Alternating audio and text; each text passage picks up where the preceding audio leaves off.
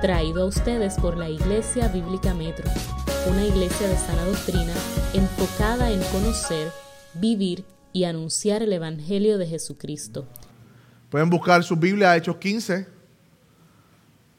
Y vamos a hacerlo hoy de manera diferente. Quizás ahora no nos vamos a levantar a leer todo el pasaje, sino que usted me va a acompañar por todo el pasaje.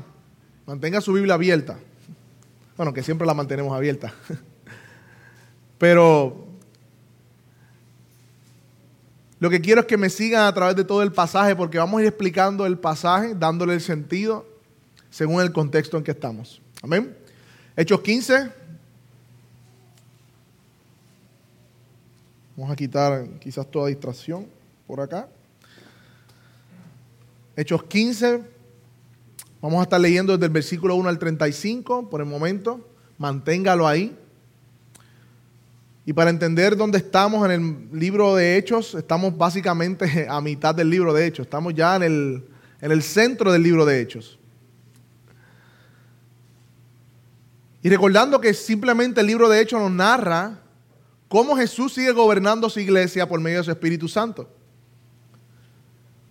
Fue una carta escrita a Teófilo y él le dice, para que sean fundamentados en tu fe, para que sigas fundamentado en tu fe, te mostraré lo que Jesús hizo aún cuando subió. Jesús le dijo a sus discípulos, yo estaré con vosotros hasta el fin del mundo. Y lo que estamos viendo aquí es cómo Jesús sigue estando con sus discípulos y está con nosotros, porque es una promesa que Él Dios. Así que número uno, de manera general, podemos ver que el libro de Hechos es cómo Jesús preserva a su iglesia. Y número dos, podemos ver que la iglesia es una obra sobrenatural de Dios, no de este mundo, y tiene como misión la expansión del reino de Dios. Amén. Y de manera general vamos a ver tres cosas en el bosquejo que tengo esta mañana. Número uno, el Evangelio de la Gracia es amenazado.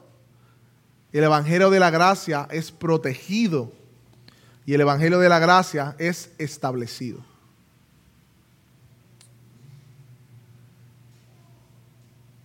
Así que ahí en su capítulo 15 comienza diciendo, Vayan conmigo, versículo 1. Y algunos descendieron de Judea y enseñaban a los hermanos, si no os circuncidáis conforme al rito de Moisés, no pueden ser salvos. Yo creo que es importante que para entrar a este texto que acabamos de leer, que comienza el capítulo 15, tengamos el contexto del capítulo 14 que Andrés predicó la semana pasada. Y específicamente, ahí mismo en su Biblia, versículos 27 y 28, vayan conmigo, dice que cuando llegaron Pablo y Bernabé, luego de verdad haber sido apedreado, Pablo anima a los hermanos, llegaron nuevamente a Antioquía, comienzan a contar, versículo 27, todas las cosas que Dios había hecho con ellos. Eso es lo que hace Bernabé y Pablo en la iglesia de Antioquía. Y miren esta frase. Y cómo Dios había abierto las puertas a los gentiles a la fe. Ese texto es clave para ver lo que Lucas nos quiere contar en el capítulo 15. El contraste de ese texto es el versículo 1. Algunos llegaron y dijeron, si no se circuncidan según el rito de Moisés, no pueden ser salvos. Interesante, qué contraste vemos aquí. Dios abriendo puertas a los gentiles a la fe y el hombre ahora cerrando puertas, poniendo trabas al Evangelio, poniendo requisitos que Dios no ha demandado.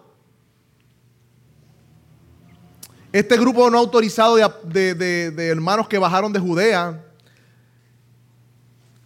no estaban avalados por los líderes de la iglesia de Jerusalén ni de Judea. Estos hombres que dijeron, que los gentiles no pueden ser salvos a menos que se circuncide. Ellos fueron por su propia cuenta. Ellos, ellos dijeron, por decirlo de una manera, actuaron en su propia sabiduría, en su propio entendimiento, y no consultaron esa doctrina con los apóstoles y con los ancianos, que eran los líderes de la iglesia. Versículo 2. Cuando Pablo y Bernabé, vayan conmigo, tuvieron gran disensión y debate con ellos.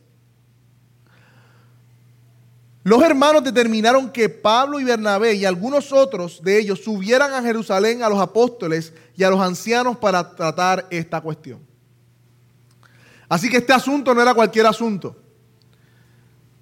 Estos hermanos, se le dice hermano, Pablo le dice también falsos hermanos en Gálatas, estaban diciendo que si los gentiles no seguían el rito de Moisés, no podían ser salvados. Pablo y Bernabé no están de acuerdo. El asunto no es pequeño, hay, una, hay, una gran, hay un gran debate y discusión. Y la iglesia en Antioquía decide junto con ellos llevar, escalar este asunto. Esa es la palabra, escalarlo. ¿A quiénes? A los apóstoles y a los ancianos para que tomaran decisión sobre esta cuestión. Mi gente, esto no era cualquier asunto. Esto es un punto histórico muy importante en la fe cristiana. Porque este asunto tocaba la raíz misma del mensaje del Evangelio. Este asunto de que si los gentiles debían seguir el rito de Moisés para ser salvos y no solamente por la fe, tocaba la esencia del Evangelio, distorsionaba el mensaje completo del Evangelio. Ellos estaban requiriendo que los gentiles se convirtieran en judíos, se judaizaran. Y esto es precisamente lo contrario a lo que Jesús le dice a los apóstoles en la gran comisión. ¿Recuerda lo que Jesús le dijo? Vayan y hagan qué? Discípulos a todas las naciones, bautizándolos en nombre del Padre, del Hijo y del Espíritu Santo y enseñándoles a guardar todo lo que los he mandado. Y recuerden que yo estoy con vosotros, le dice Jesús. Ahí no dice, vayan y, y, conviértalos en judíos. Esto, esto es una doctrina que atenta contra el mandamiento de Jesús. Así que no era un asunto trivial. Además era un asunto que amenazaba la unidad de la iglesia. Hermanos, y todo asunto que amenace la unidad de la iglesia es un asunto primordial. Es un asunto que amenazaba la unidad de la iglesia. Esta doctrina traía una división en medio de los creyentes. Y recordemos el contexto. El Evangelio está llegando a los gentiles, los gentiles están creciendo eh, en, en conversión. Los judíos, hay judíos también que se convierten. Pero ambos vienen de diferentes trasfondos y unos en su entendimiento querían hacer que estos gentiles se convirtieran como ellos para ser aceptados delante de Dios. Así que esto es un asunto de unidad. Y permítanme hacer, por favor, hermanos, quizás una ampliación en esta parte de la unidad. Porque algo que me di cuenta terminando la preparación es que no solamente la, la gracia triunfó en medio de las amenazas, sino que también la unidad fue preservada. Y lo vamos a ver porque comienza trayendo un debate y división al comienzo del capítulo, y cuando terminamos en el verso 35 dice que todos los hermanos unidos predicaban el Evangelio. Hay un contraste de cómo comienza este capítulo y cómo termina. Toda situación que amenace la pureza del Evangelio y amenace la unidad de la iglesia tiene carácter de urgencia. No solamente para la primera iglesia, sino también para nosotros hoy. ¿Tú entiendes la importancia que Dios le da al hecho de que guardemos la unidad de la fe. ¿Entiendes que, la, la, unidad no la creamos nosotros, la creó el Espíritu? Y el mandamiento es que guardemos esa unidad de la fe, dice Efesios 4. Teniendo un mismo sentir, como dice Filipenses 2, pensando una misma cosa, creyendo una misma cosa, sintiendo una misma cosa.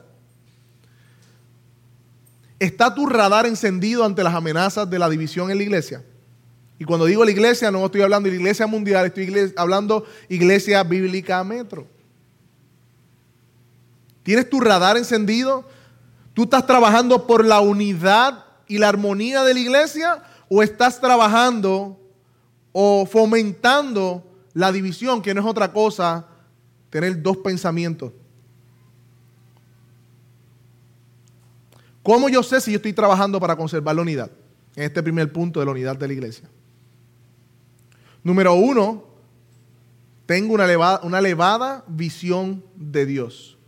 Cuando nosotros tenemos una elevada visión de Dios, yo busco entonces que Dios sea glorificado en todo lo que pasa, incluyendo en mi relación con mis hermanos en la iglesia. Número dos, cuido espiritualmente, esto, esto es para saber si yo estoy fomentando la unidad en mi iglesia, Cuido espiritualmente a los pastores y miembros, orando fervientemente por ellos. ¿Usted está orando por sus hermanos? ¿Está orando por sus pastores? ¿O pastor? Número tres, ¿cómo yo sé si estoy trabajando para la unidad de la iglesia? Yo no me pongo como el centro del asunto. Ahí Pablo y Bernabé pudieran haber dicho, ustedes sigan allá, yo estoy predicando la verdad, miren las señales, olvídate de eso, consulten con los apóstoles si ustedes quieren, yo sigo predicando mi evangelio. Ah, Pablo no hizo eso. Bernabé tampoco lo hizo. Ellos fueron y llevaron el asunto a los apóstoles, pero podían actuar bajo su propia eh, prerrogativa y ponerse como el centro, como los ofendidos. Pero no hicieron eso. Así que yo fomento la unidad de la iglesia evitando el victimismo y buscando la gloria de Dios en todo esto. Número cuatro, yo fomento la unidad de la iglesia. ¿Saben cómo? Teniendo una visión elevada de la iglesia de la cual yo soy miembro. Siempre otorgamos gracia y presunción de inocencia en nuestras relaciones. Soy diligente en la reconciliación.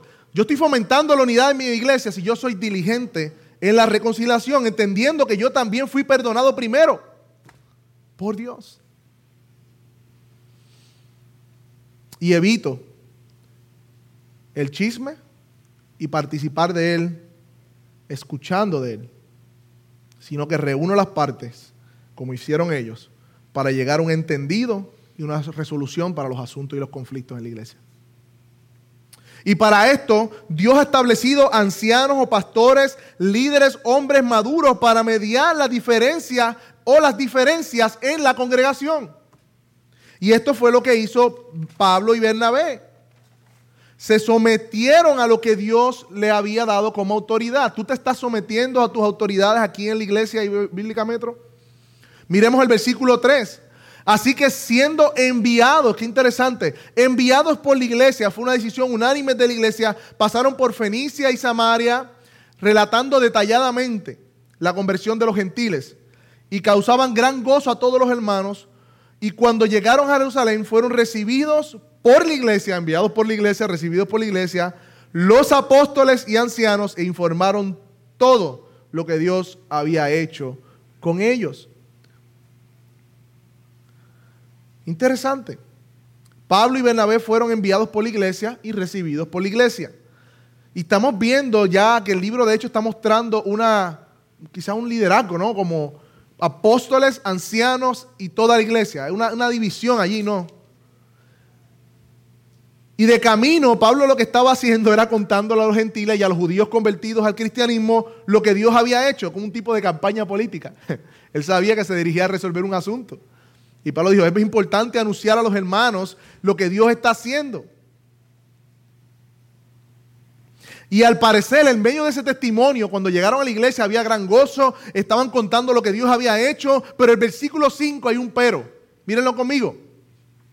Pero algunos de la secta de los fariseos que habían creído, interesante también, se levantaron diciendo, es necesario circuncidarlos y mandarles a que guarden la ley de Moisés. Lucas nos resalta la insistencia de estos fariseos y añade esta vez no solo la circuncisión, sino que guarden toda la ley de Moisés. Y esto provocó que esa primera reunión se, tuviese, detuviera. Y hubo una segunda reunión, versículo 6 conmigo. Entonces los apóstoles y los ancianos se reunieron para considerar este asunto. Versículo 7. Después de mucho debate, después de mucho debate, parece ser que la secta de los fariseos tuvo su lugar, le dieron oportunidad de hablar y expusieron por qué se oponían a que los gentiles se convirtieran a la fe y que debían imponerle la ley de Moisés. Hasta que por fin, en el versículo 7, Pedro, uno de los líderes predominantes de la iglesia, ¿se recuerdan Pedro que no había, se había desaparecido en un momento dado cuando eh, estaba buscándolo de la cárcel, salió de la cárcel Herodes quedó con las ganas de matar a Pedro. Aquí aparece Pedro en Jerusalén, su última aparición. Y como dice la canción de Marcela Gándara, para esta hora he llegado. Van a ver por qué lo digo. Se levantó. Y los judaizantes estaban esperando las palabras de Pedro. Porque Pedro era uno de los líderes grandes de la iglesia junto a Jacobo. Y también Juan estaba por ahí. Hermano, ustedes están viendo la importancia de, este. es que yo quiero nuevamente enfatizar. ¿Ustedes han visto la serie de Flash? O no sé si otra serie que habla del futuro, que si cambias el, cambias el pasado, el futuro se desvanece. Hermano, si, si, si lo que vamos a leer ahora hubiesen decidido otra cosa, nosotros nos estuviéramos desvaneciendo ahora mismo. Así como Thanos se desvanecía en la película de Endgame. Hermano, porque eh, si, si hubiesen decidido mantener, judaizar a los creyentes, el cristianismo hubiese desaparecido. Nosotros no estuviésemos aquí. Si hubiese quedado en simplemente una secta judía que mantenía el rito de la ley, ponía trabas a los hombres y realmente iba a desanimar a los hermanos. Y el evangelio se iba a detener. Esto es un asunto importante. El hecho de que tú y yo somos salvos y conocemos el Evangelio de la Gracia es porque Dios guió a su iglesia en este tiempo para tomar la decisión correcta. Hechos 7. ¿Lo tienen conmigo? Versículo 7. Pedro se levantó y dijo, hermanos, ustedes saben que en los primeros días Dios escogió de entre, de entre ustedes por mi boca que los gentiles oyeran la palabra del Evangelio y creyeran. Dios, que conoce el corazón, les dio testimonio, dándole el Espíritu Santo, al igual que nosotros y ninguna distinción hizo entre nosotros los judíos y ellos los gentiles, purificando por la fe sus corazones. Pablo, perdóname, es que Pablo usualmente hace el habla del tema de la salvación por gracia, pero muchas veces cuando nosotros hablamos de salvación por gracia, ah, es que tú lees mucho a Pablo, lean a Pedro también, lean a Jesús, toda la Biblia nos habla de salvación por gracia. Y Pedro, como líder de la iglesia, acaba de, desmenuzar o, decir en una oración o dos oraciones de qué se trata la salvación por gracia. En primer lugar, mírenlo conmigo. Ustedes saben que los primeros días Dios escogió. ¿Quién escogió? Dios. ¿A quién escogió? A Pedro. ¿Para qué? Hablarle a los gentiles. La elección es un elemento fundamental de la salvación por gracia. Dios escogió a Pedro para predicarle a Cornelio en el capítulo 10 que vimos. ¿Y qué es la elección? Es el acto soberano de Dios de otorgar el don de salvación a quienes Él ha querido. Esta salvación viene por medio de responder a la predicación de la palabra de Dios. Efesios 1 dice que es por el puro afecto de su voluntad. Número 2, salvación por gracia. ¿Qué significa? que la palabra del Evangelio es lo que trae salvación. Oyeron la palabra del Evangelio y qué? Creyeron. Dios efectúa su elección a través de la predicación del Evangelio y Dios abre los oídos de los que a Él, Él ha de salvar por medio de la predicación del Evangelio. Juan 10 dice, mis ovejas oyen su voz, mi voz, y me siguen. Romanos 10, 17, hablando de quienes la misión o la predicación, dice, la fe viene por el oír. Y mucha gente dice, y el oír de la palabra de Dios. Pero eso no es lo que dice el texto. El oír viene por la palabra de Dios, que es muy diferente. ¿Qué quiere decir ese texto? Que cuando el Evangelio es predicado es como si Dios, por medio de su palabra, abriera el oído de los pecadores para que crean y escuchen el Evangelio. Es Dios que abre el oído del pecador por medio de la predicación de su palabra. Y eso es lo que Pedro le está diciendo a ellos. Hermano, yo no los mandé a hacer ningún rito, yo no los mandé a circuncidarse, yo no los mandé a nada. Yo les prediqué el Evangelio y ellos creyeron. Interesante, también Pedro dice que Dios que conoce el corazón. ¿Lo ven ahí conmigo? La salvación de Dios primeramente es un acto del corazón. Y cuando decimos corazón estamos hablando del asiento mismo de nuestra personalidad, de quiénes somos como personas.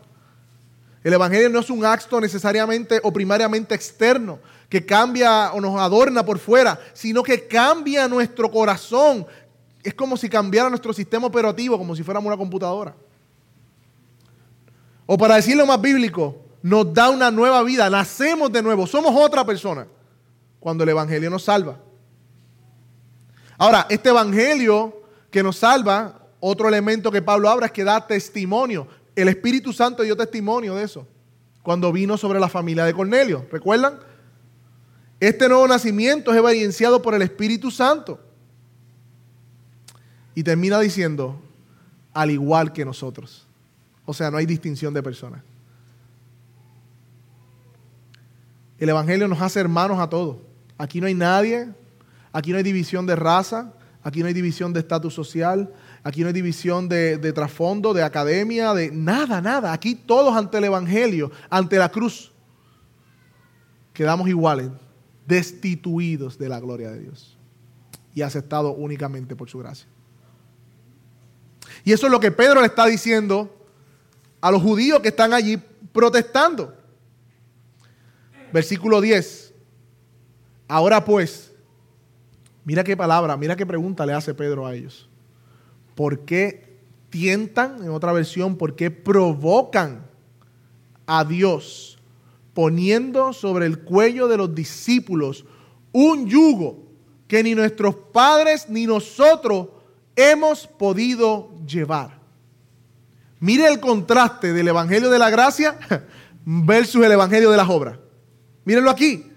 Número uno, el Evangelio de las Obras es una afrenta contra Dios. Tienta a Dios, provoca a Dios. ¿Y por qué Pedro trae esta referencia? Porque los judíos cuando salieron de Egipto, ¿sabe qué pasó? Cuestionaron a Moisés de que por qué Dios los sacó de Egipto para dejarlos morir en el desierto. Es el día de Meriba, como dice las escrituras. Y ese hecho que está en Éxodo 17 apunta al hecho de que los judíos no creyeron en la promesa de Dios y provocaron a Dios. De la misma manera que si nosotros insistimos en que debemos hacer algo por nuestra salvación y no aceptarla por gracia, es provocar a Dios y no creer en su promesa. Mira lo que dice el texto también, versículo 10 poniendo sobre el cuello. El evangelio de las obras, o no, falso evangelio de las obras, porque no es una buena noticia, siempre busca imponer mandamientos de hombres que Dios no ha mandado. Número tres, es una carga pesada, un yugo pesado. Aplasta al creyente, exige sin misericordia. La, culpa encuentra un lugar, un espacio donde crecer en la mente de aquel que intenta agradar a Dios con el evangelio de las obras. Número tres, nos hace hipócritas. Porque se nos olvida que no se enfoca en los asuntos externos principalmente, sino que el Evangelio verdadero se enfoca en el corazón. Y toma las apariencias de piedad como prioridad el Evangelio de las obras. Y número cinco, nos deja en fracaso y culpa, como Pedro dijo, los padres nunca lo cumplieron, nosotros tampoco. ¿por qué se lo vamos a imponer a ellos? Versículo 11, y este es el, tema central de este capítulo. Este es la, por decirlo de una manera, el, el diamante del libro de Hechos. Creemos más bien que somos salvos por la gracia de nuestro Señor Jesús. Hermanos, para nosotros que estamos acostumbrados a este tema, decimos, ok, amén. Para ese tiempo, decir, creemos, diciendo a los judíos y a los gentiles, que somos salvos más bien por la gracia de nuestro Señor Jesús. Más adelante vamos a ver el próximo verso que dijo que todo el mundo se quedó callado. Fue como tirar un micrófono allí. El mic drop que se dice, o drag mic, no sé, drop de mic. Este pasaje es central en el libro de Hechos. Y yo les pregunto a ustedes, mis hermanos, si alguien les pregunta a ustedes, ¿qué es la salvación por gracia? ¿Ustedes sabrían explicarla? con detalle. ¿Qué es la salvación por gracia? Porque somos una iglesia reformada que cree en las doctrinas de la gracia, que profesamos las doctrinas de la gracia y muchas veces no sabemos explicarlas. Y más adelante, o peor aún, aplicarlas a nuestra vida. Hermanos, el Evangelio de la Gracia significa o es que a pesar de que tú y yo teníamos todas las razones justas para ser despreciados por Dios, abandonados por Dios, malditos por Dios, por nuestros pecados, Dios teniendo todas las razones y a falta nuestra, por nuestra falta de mérito de salvación, Él aún así tuvo misericordia de nosotros y nos salvó por su puro afecto. No por algo que nosotros podíamos hacer, no por algo que nosotros podíamos alcanzar, sino porque Él quiso hacerlo. O sea que no hay nada en ti bueno, no hay nada en mí bueno que nos haga meritorios de la salvación, sino que se nos dio contrario a lo que merecíamos. Y mira qué interesante, a veces cantamos y estamos cantando, Cristo murió en mi lugar, ¿no? Cristo murió en mi lugar, pagó mis pecados, pero no entendemos que Cristo también vivió en nuestro lugar. Eso se trata de la salvación por gracia. No solamente el hecho de que Cristo murió por nuestros pecados, sino que Cristo vivió por ti. Así como creemos que en la cruz Cristo pagó nuestros pecados, así debemos creer que la vida de Cristo también es puesta a nuestro favor. Y todavía esa verdad no la creemos bien.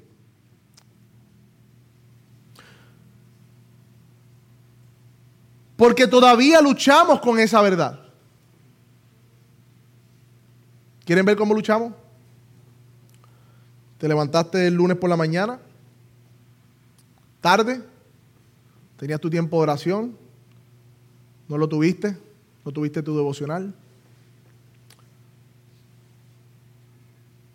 Y comienzas a, a caminar tu día, en tu trabajo, y viene este pensamiento a tu mente de culpa, de condenación, de que Dios te está mirando con el ceño fruncido, ¿qué dice que dice? Como molesto.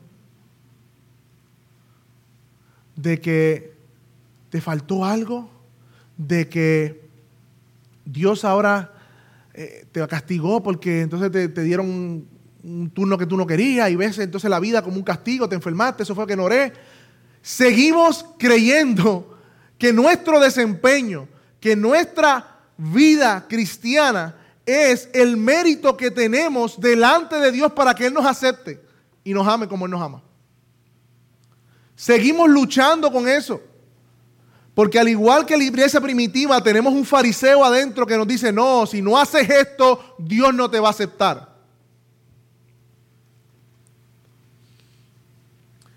Y aunque confesamos creer el Evangelio de la gracia, se nos hace difícil vivir en esa gracia.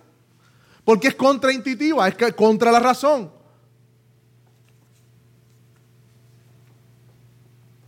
No nos hace sentido. Somos criados con un sistema de méritos, de justicia propia, de retribución, y el orgullo de nuestros corazones no acepta el regalo de la gracia de Dios. Quizá lo aceptamos cognitivamente, Decimos, sí, soy salvo por gracia. Pero experiencialmente en nuestra vida práctica hay una gran diferencia de lo que confesamos a lo que vivimos. Así que todavía hoy el Evangelio de la Gracia está en amenaza en nuestros corazones. Nuestra lucha primariamente, hermanos, no es contra nuestro desempeño o nuestro esfuerzo. Y ahí está el problema. Vemos nuestro pecado, vemos nuestra falta de devoción, vemos que no estamos orando, vemos que no estamos haciendo qué sé yo, y ¿sabes qué hacemos? Tengo que orar, tengo que leer la Biblia, tengo que esto, tengo, tengo, tengo, tengo, y no nos damos cuenta que antes de que tengo que hacer, tengo que creer primero. Porque ese tengo te va a llevar a dos semanas de fuego. Y en la tercera semana, ¿sabes qué va a pasar? Te desanimaste otra vez. Pecaste, fallaste en tu disciplina, y vuelve otra vez la culpa. Porque no estás entendiendo el Evangelio de la gracia. Dios no nos llama a hacer primeramente, nos llama a creer a creer que Dios nos acepta mediante su Hijo y su obra. Cristo vivió por ti. Y si tú crees en eso y meditas en eso, y si tú entiendes que ahora mismo delante de la presencia de Dios está la vida de Cristo representándote a ti, y que Dios te vea ahora mismo satisfecho como ve a su Hijo, esa creencia, esa fe en Él es lo que te lleva a ti vivir una vida devocional. No tu propio esfuerzo, no tus decisiones, no lo que tú piensas que debes hacer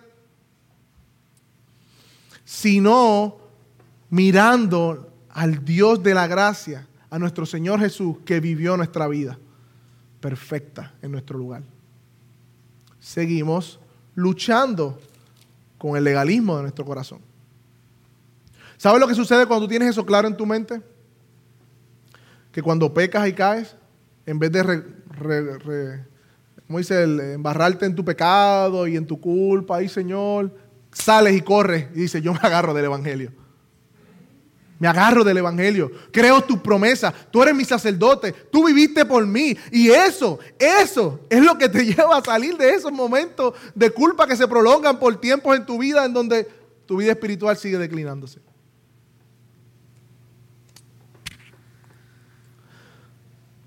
Hermanos, Pablo en todas sus cartas, Pedro en todas sus cartas, le decía a sus hermanos, quiero que crezcan en el conocimiento y el entendimiento del Evangelio.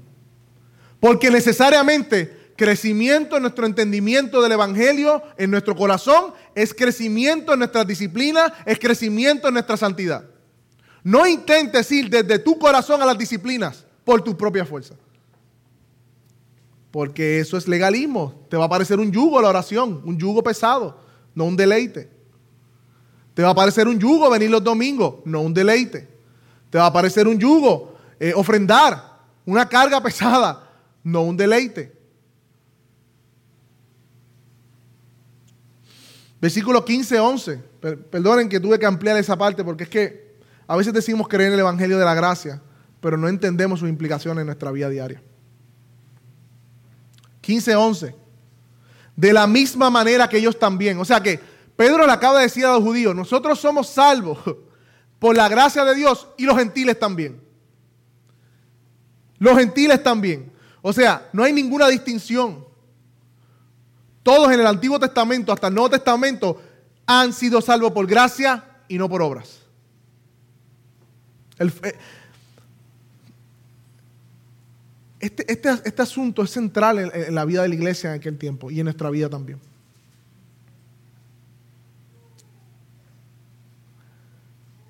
¿Sabes qué pasó? Hechos 15, 12, vayan conmigo. Toda la multitud hizo qué? Silencio.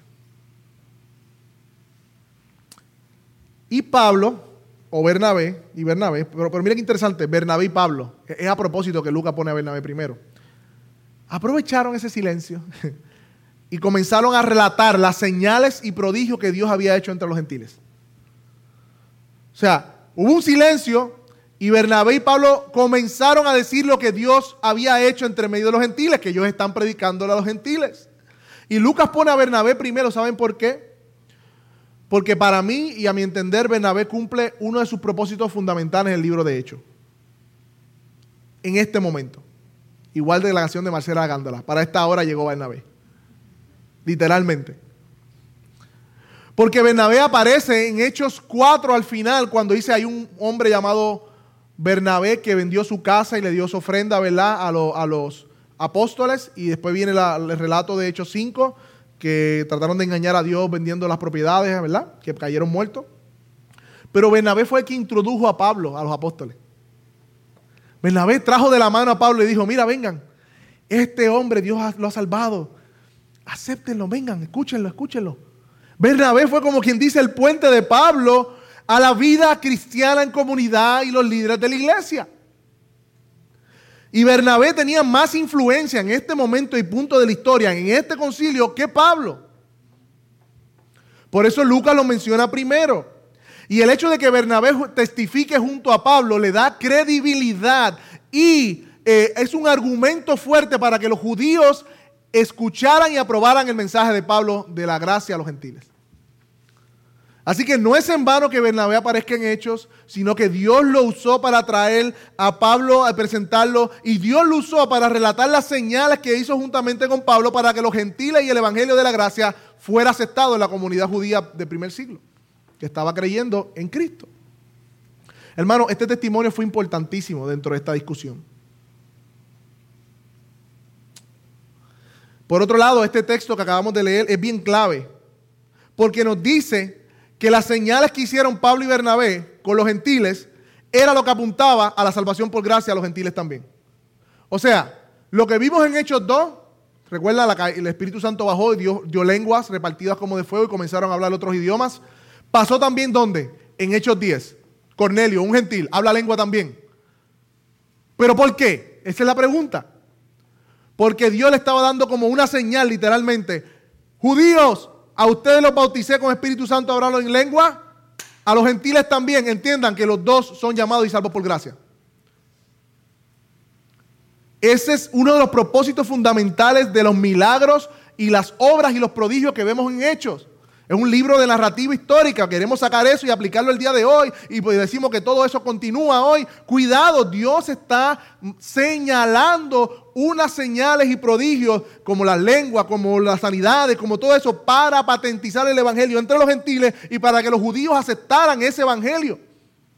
Y entendieran de una vez y por todas que no eran los judíos los cheches de la película, sino que también el evangelio era para los gentiles. Dios le estaba dando señales a la iglesia del primer siglo. El problema es que queremos coger un libro histórico y decir que eso también ocurre hoy. Es ilógico, porque entonces, ¿por qué las señales que Dios le dio al pueblo de Israel en Egipto tuvieron su lugar también, allá en el Éxodo? ¿Por qué no hizo las mismas señales en Hechos? Son diferentes, diferentes propósitos. Ahora, ¿cuál es la señal de que Dios ha aceptado y ha predicado su evangelio? La predicación del evangelio a todo el mundo. Ya eso se superó. Ya las señales no necesitan estar ahí. Dios trabaja diferente en cada momento de la historia y tenemos que ver este texto como un momento histórico en la vida de la iglesia. Hechos 3, Hechos 15, 13. Cuando terminaron de hablar, ¿quién? Bernabé y Pablo. Jacobo tomó la palabra. Y ahora sí que sí. Los judíos están diciendo, este es el cheche. Jacobo, el papá Jacobo, el pastor de la iglesia principal de Jerusalén, decía, este es Jacobo el justo. Este sí nos va, a dar a nosotros el break de que querer judaizar a los gentiles. Pero Jacobo, inspirado por el Espíritu Santo y dirigido porque Dios está dirigiendo a su iglesia, le dijo, escúchenme hermanos. Simón ha relatado cómo Dios al principio tuvo a bien tomar entre los gentiles un pueblo para su nombre. Y esto concuerda con la palabra de los profetas, como tal está escrito. Después de esto volveré y reedificaré el tabernáculo de David que ha caído y reedificaré sus ruinas y lo levantaré para que el resto de los hombres busque al Señor y todos los gentiles que son llamados por mi nombre. Dice el Señor, ¿Qué hace saber esto desde tiempos antiguos. Dios movió a Santiago a sola escritura.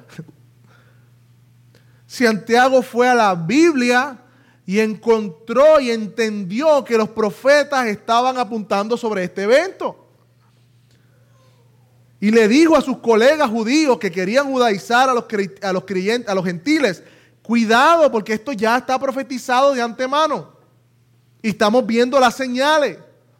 Y aquí vemos otro principio de cómo resolver la diferencia entre nosotros. La escritura. No la filosofía de este mundo. ¿Qué dice la Biblia sobre cómo resolvemos los conflictos y cuáles son esos conflictos? La Biblia tiene algo que decirnos sobre eso. Y debemos someternos a eso. Y Jacobo menciona la profecía de Amós 9, de 11 al 12. Y dice que ese cumplimiento lo estamos viendo en Hechos capítulo 15. Por tanto, dice el versículo 19, yo opino, o entiendo que no debemos molestar a los gentiles que se convierten a Dios, sino que le escribamos que se abstenga de qué? De las cosas contaminadas por los ídolos, de fornicación, de lo estrangulado y de sangre, porque Moisés desde las generaciones antiguas tiene en cada ciudad quienes le prediquen, pues todos los días de reposo es leído en la sinagoga. Este es el veredicto final de Jacobo, el líder de la iglesia, ante el testimonio de Pedro y Pablo y Bernabé y ante la, trifulca que tenían los judaizantes. No molestar más a los gentiles. Y cuando vemos esa palabra molestar, significa fastidiar, incomodar, agobiar, hacer algo que una persona pierda su tranquilidad o el bienestar obligándola a hacer algo que no desea. Eso es lo que está diciendo Santiago. No molestemos a los gentiles respecto a la circuncisión y a guardar la ley de Moisés. Y esto no es precisamente lo que hace el legalismo hoy día en muchas iglesias impone y demanda y abruma a los hombres. Mandamientos de hombres que Dios no ha mandado. Pero Dios dirigió a Santiago como líder de la iglesia primitiva en su sabiduría, y escuchen esto hermano porque es importante, y preocupación genuina por la unidad de la iglesia. Por decirlo de una manera, Santiago hizo un veredicto piadoso, o una recomendación divina, o podemos decirle una opinión inspirada. Porque Santiago no solo estaba viendo el presente, sino lo que Dios estaba haciendo entre medio de ellos. Y se propuso cuidar la unidad de la iglesia y el avance del Evangelio. Con estas cuatro restricciones. Yo sé que a nosotros se nos levanta la bandera, pero espérate. Están diciendo que no debemos guardar la ley, pero le ponen cuatro restricciones. ¿Qué es eso? No entiendo. Hermano, no podemos verlo como que una imposición de ellos porque dice que Santiago dijo que no deben molestar a los gentiles. Así que estas cuatro restricciones no se pueden ver como molestia ni imposición, sino más bien como un consejo piadoso de Santiago por el bien y la unidad de la iglesia en el tiempo en que la iglesia estaba. Estas restricciones santas, por decirlo de alguna manera, apuntaban a velar por la unidad de la comunidad de la fe y de, la comunidad judía y gentil que estaba floreciendo. ¿Cuál es la primera de esta restricción? Que se abstengan de lo contaminado a los ídolos. En ese tiempo, los gentiles paganos ofrecían a los ídolos carne sacrificada, hacían holocausto a los ídolos y luego regalaban o vendían esas carnes. Y los paganos participaban de esas carnes y comían. Y él le dice a los gentiles, Absténganse de eso. Pablo más adelante toma el consejo y le dice a los corintios, come sin preguntar. Pero si el hermano te dice, eso fue ofrecido a los ídolos, abstente. ¿Por qué? No por tu conciencia, por la conciencia de quién? De tu hermano. Hermanos, las cenas, las comidas, los almuerzos eran, eran el punto central de la coinonía de la iglesia. Y Santiago lo sabía. Santiago sabía que en esa cena iban a haber gentiles convertidos al cristianismo y judíos convertidos al cristianismo. Y él quería guardar la unidad y evitar tropiezo para ambos. Además de que esto también, por ejemplo, la, este sacrificado a los ídolos era, era como característico del mundo pagano. No era conveniente para ellos la otra restricción, fornicación o inmoralidad sexual. Muchos de los templos gentiles tenían dioses que hacían eh, relaciones sacerdotisas que se ofrecían como casi prostitutas y tenían relaciones sexuales en los templos. Y la vida inmoral es característica de la vida pagana. Y le dice a los gentiles, abténganse de eso también. Eviten conducta inmoralmente que es inmoral o inmoralmente sexual o, fornicaciones.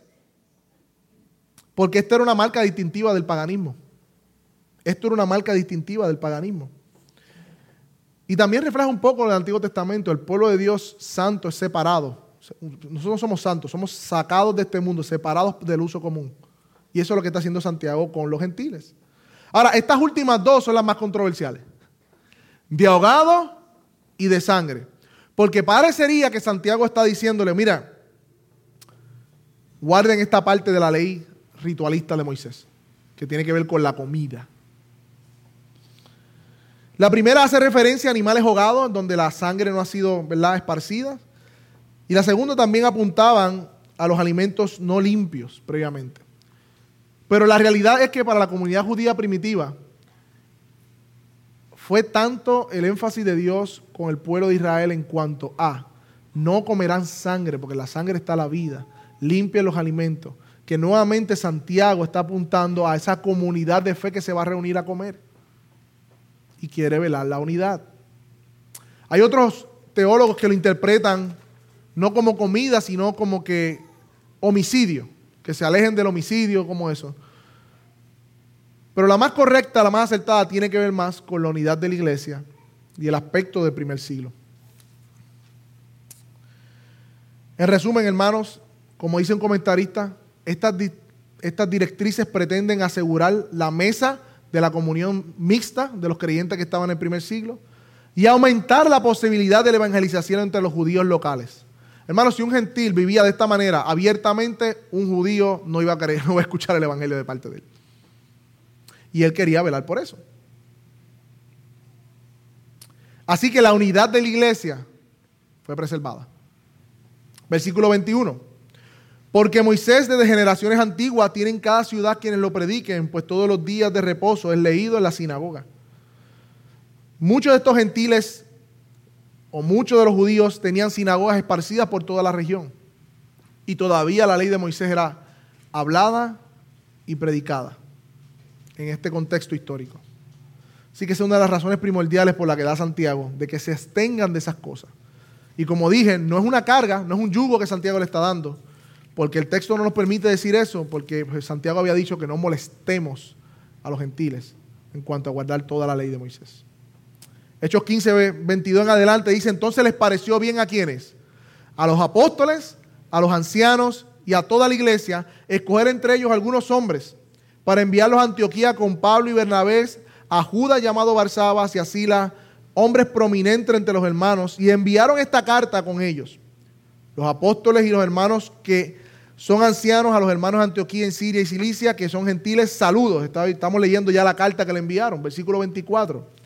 Puesto que hemos oído que algunos entre vosotros, a quienes no habiendo autorizado, o sea que vieron al principio que los judeos que vinieron diciendo que debían circuncidarse no estaban autorizados, fueron por su propia cuenta. Los han inquietado con sus palabras, perturbando sus almas. Versículo 25. Nos pareció bien. Nos pareció bien, habiendo llegado a un común acuerdo, escoger algunos hombres para enviarlos a ustedes con nuestro amado Bernabé y Pablo. Estos hombres han arriesgado su vida por el nombre de nuestro Señor Jesucristo. Por tanto, enviando a Judas y Silas, quienes también les informarán las cosas verbalmente, porque nos pareció bien, mira qué interesante, al Espíritu Santo y a nosotros, no imponerle mayor carga que estas cosas esenciales, que se abstenga de lo sacrificado a los ídolos, de sangre y de la carne de animales que han sido estrangulados y de la fornicación. Si guardan tales cosas, harán bien. Pásenla bien. Qué interesante, un acuerdo unánime entre todos, apóstoles, ancianos y la iglesia. Hay unidad en la diversidad. De hecho, Silas era un judío helenizado y, Barsabas era un hebreo judío, no había sido helenizado. Y fueron enviados ambos con Pablo y Bernabé. Vemos que hay unidad en la diversidad. Y cuando dice que nos pareció bien a nosotros y el Espíritu Santo, hace eco a las palabras del Señor Jesús cuando estamos dando un juicio. Que donde estén dos o más reunidos en mi nombre, yo estaré dando el veredicto con, con ustedes. Eso está en Mateo 18. Versículo 30. Así que después de despedido descendieron a Antioquía y reuniendo la congregación entregaron la carta. Cuando los hermanos la leyeron, ¿qué hicieron? Se regocijaron por el consuelo que les impartía, siendo Judas y Silas también profetas. Exhortaron y confrontaron a los hermanos con un largo mensaje. Así que hermanos, es bíblico un largo mensaje. ¿Ok? si por si acaso, ¿verdad? Después de pasar allí algún tiempo, fueron despedidos en paz por los hermanos para volver a aquellos que habían sido enviados. Pero mira qué interesante, versículo 34. Pero Silas le pareció bien quedarse allí, también Pedro y Bernabé se quedaron en Antioquía, enseñando y proclamando con muchos otros las buenas nuevas de la palabra del Señor. ¿Vieron el contraste como empezó el capítulo? División y debate. ¿Y cómo terminó? Unidad, buenas nuevas, predicación. Judas y Silas fueron juntamente con ellos y decían que eran profetas. Y estos profetas confortaron a los hermanos. Qué, qué hermoso, ¿no? Los confortaron con un largo mensaje, hermanos. Qué hermoso. Pero a Silas le pareció bien quedarse. Y esto es porque en el próximo capítulo que vamos a leer la semana que viene y predicar, Dios había puesto en el corazón de Silas quedarse porque tenía una misión con Silas y Pablo más adelante en su segundo viaje misionero.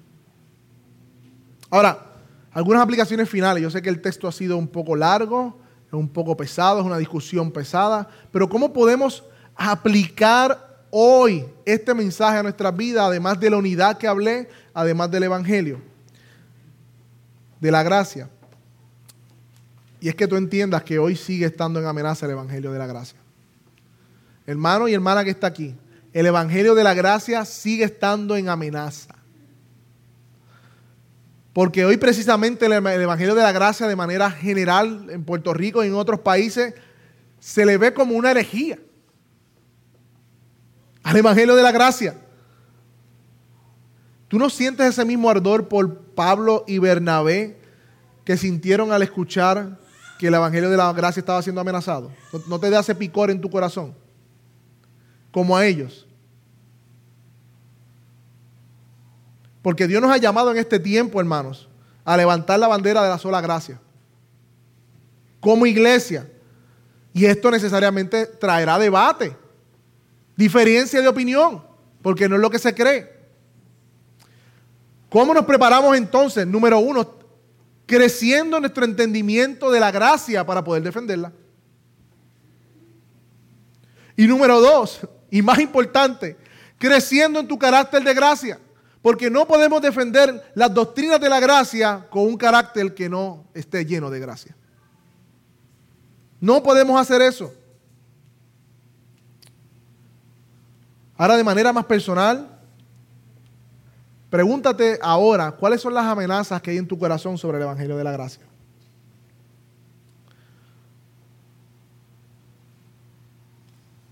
No sé si se recuerdan las películas que habían dos muñequitos, uno aquí, ¿verdad? Y uno en cada hombro.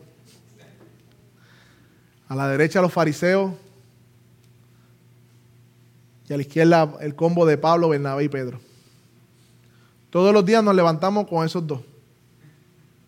Aquí tenemos los fariseos y aquí tenemos Pablo, Bernabé y Pedro. ¿Y saben qué? Cada, en cada momento de su día tu corazón va a tender a mirar a los fariseos. Porque es lo más lógico que se nos hace. Nos hace sentir bien con nosotros mismos, establecer nuestra justicia propia en nuestro día a día y ganarnos el favor de Dios por lo que hacemos. Y tendemos a cultivar una vida exterior que se vea bien ante los demás. Eso es lo que le gusta a los fariseos. Rebajando la ley de Dios en nuestro corazón, quebrantando los mandamientos en nuestro corazón pero aparentando piedad ante los hermanos. Esa es la doctrina de los fariseos. Y vas a ser empujado cada vez más por tu corazón hacia esa doctrina. Pero si tú te empapas del Evangelio y, te sumerges en la doctrina del Evangelio, tu oído izquierdo, tu lado izquierdo, donde está Pedro, Bernabé y Pablo, te dirán, ya tú fuiste aceptado por Cristo. Ya Dios el Padre no es tu juez, es tu Padre. Ya Cristo pagó por esos pecados. ¿Qué haces lamentándote? Levántate, vamos. Olvida lo que está atrás y extiéndete a lo que está delante. Pecaste, corre que tu Padre te espera. Tu Padre te espera con brazos abiertos. Arrepiéntete y cree nuevamente en el Evangelio de la gracia. No sigas escuchando a los fariseos de tu corazón.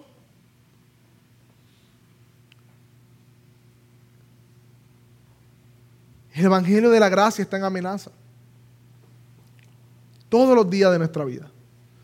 Y a medida que crezcamos en el entendimiento del Evangelio, esa amenaza seguirá reduciéndose en nuestra vida. Y para el no creyente, Dios te dice, ven a mí hoy y reconoce de una vez y por todas tu bancarrota espiritual, que no tienes nada que ofrecer, que eres aceptado solamente y únicamente por gracia. Solamente y únicamente por gracia. Dios te abre los brazos para que tú te arrepientas y creas. Deja de establecer tu propia justicia. Corre ante tu Dios. El Evangelio de la Gracia preserva la unidad de la iglesia. Vamos a orar, hermano. Padre, gracias.